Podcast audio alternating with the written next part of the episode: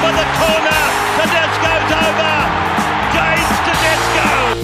Big Les's League.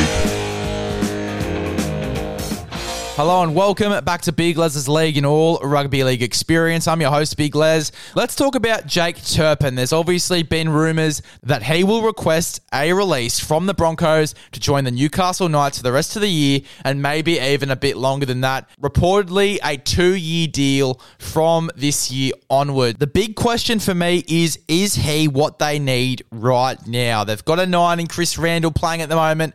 Jayden Brailey, he is set to come back. Now, this is from coach Adam O'Brien in a report that came out earlier in the year. It says via SEN, late June or early July, we'll look to have Brails back on the field, says coach Adam O'Brien. I don't think they really need a hooker right now. If it's only for a few rounds, I don't think it's worth getting a hooker right now. He can obviously play a few other roles, which we'll get to that later, but is he really what they need right now? They've obviously got Milford playing good footy as well, so you don't really need him for the six. You don't really need him for the seven either because you've got Jake Clifford and you've got Adam Clune who can slot into that role quite easily, and they've both played at quite high levels in that seven jersey. So I'm not really looking for a seven. I'm not really looking for a six. I'm not really looking for a nine. The only sort of position I'd be seeing Jack Turpin playing in this side. Maybe a roaming 13, you bulk him up a bit, play him in that 13 role, or 14 off the bench, which I don't think they really need. They've obviously got Kurt Mann coming back into the side too. He'll probably take that roaming 13 spot. So 14's really the only position I see him playing.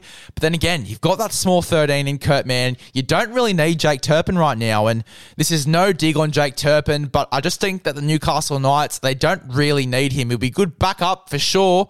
But for me, the only reason he wants out of the Broncos is because he isn't playing consistent first grade. If he goes over to Newcastle, he probably won't be playing consistent first grade. He's going to be a backup. He's going to be a backup nine. He's going to be a backup six and seven, probably even a backup 13 or a 14 off the bench. I just don't think that he is really going to fit into that side. For the Newcastle Knights, he'd definitely be a great backup for sure. 100% would be great backup for the spine in particular, but is he the right fit for them right now? If you're getting Jayden Brailey back in a few weeks, would you really bother and getting Jake Turpin, a player that you're only going to use for a few games before your starting nine comes back into the side? I just don't think it's worth it, especially for Jake Turpin. He's going to come in, he's going to play some first grade, he's going to love it, and then all of a sudden, Jayden Brailey's going to come back and he's not going to have a place in that side and he won't be playing first grade again.